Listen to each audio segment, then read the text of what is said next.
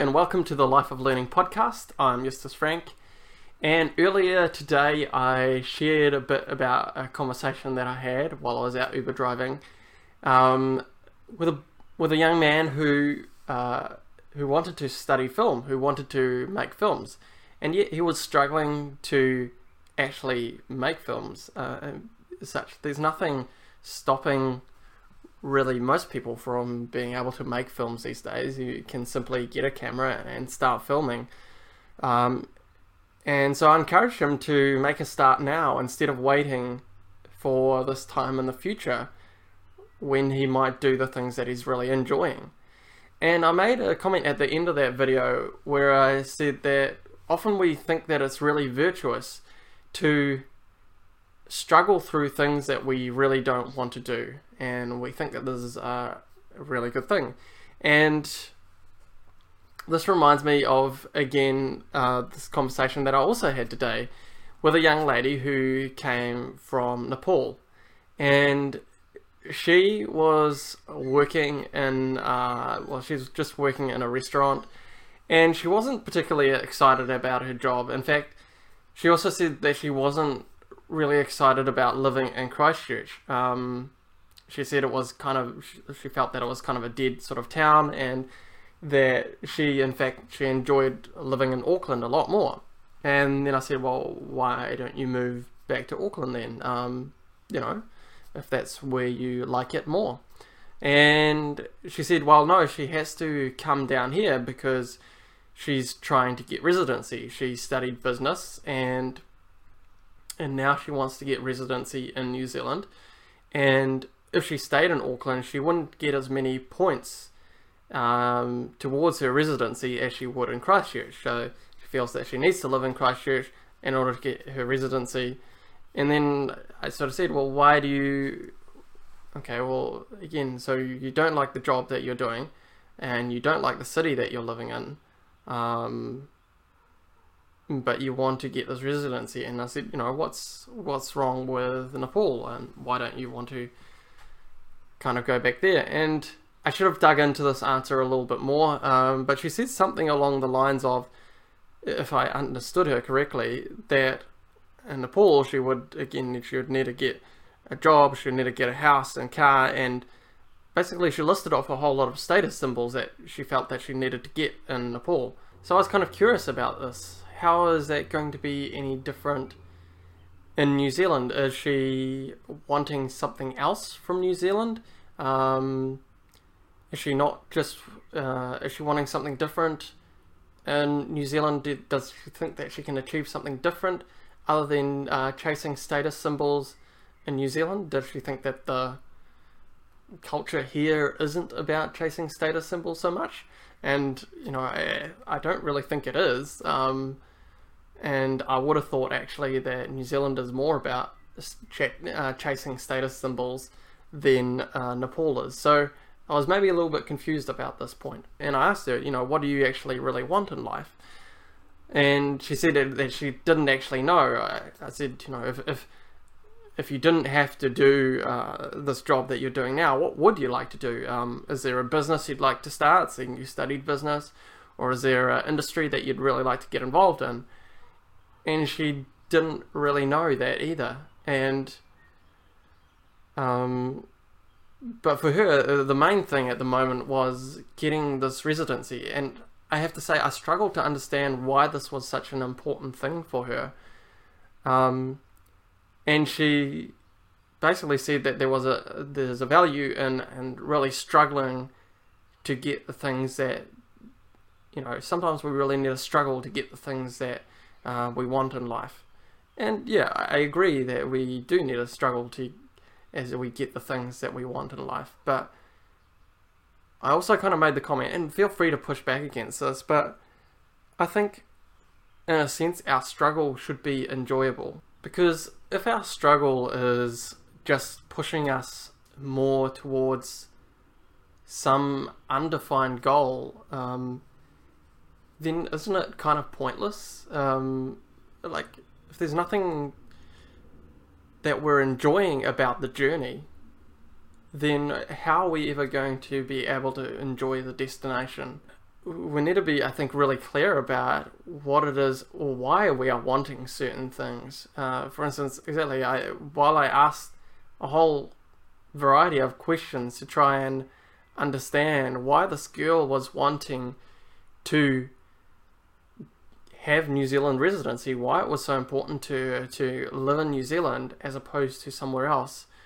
Um, just became, I guess, a sense a, a goal with with no real reason behind it um, as to why she wanted to live in New Zealand. And as such, this might be a bit presumptuous, but it seems like so many people are again chasing these status symbols um, for what they want. And I came across a really interesting comment the other day. If we are earning money, if we are uh, getting to where we want, we can take basically two approaches. Either we can use money and use uh, the direction that we're going in life to create even more freedom for ourselves, or we can use that money and that resources to buy more status symbols. So when it comes to the story of this girl, and obviously I don't know her that well, and just from the quick conversation I had, but would she use her access to Western society, so to speak? Um, would she use that to increase her freedom or increase or help her achieve um, some deep deeper purpose that she has in life?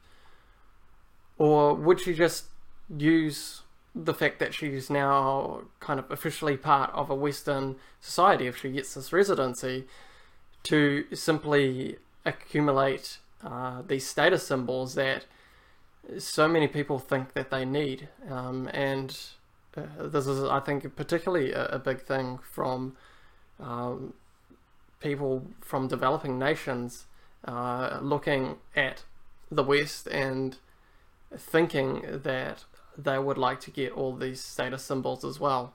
But people realize eventually that gaining all these status symbols isn't necessarily the utopia that uh, people make it out to be. So those are kind of interesting thoughts. Uh, see what you think. Um, but I found it a curious conversation nonetheless.